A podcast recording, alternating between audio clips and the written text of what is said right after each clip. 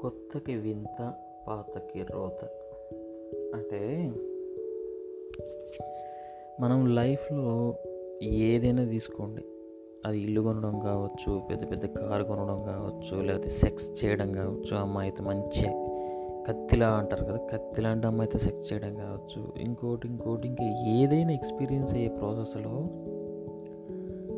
నీకు ఎక్సైట్మెంట్ ఉండొచ్చు first time కాబట్టి.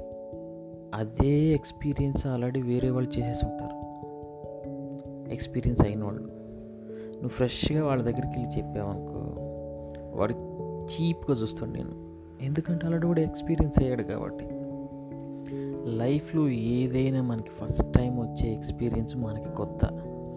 అది బయటవాడి ఆల్రెడీ ఎక్స్పీరియన్స్ అయిన వాడికి పాత. సో కొత్తకి వింత పాతకి రోత అని అనిపిస్తుంది. కొత్త వాళ్ళకి వింతగా ఉంటుంది. ఆల్రెడీ ఎక్స్పీరియన్స్ ఉన్న వాళ్ళకి పాతగా ఉంటుంది.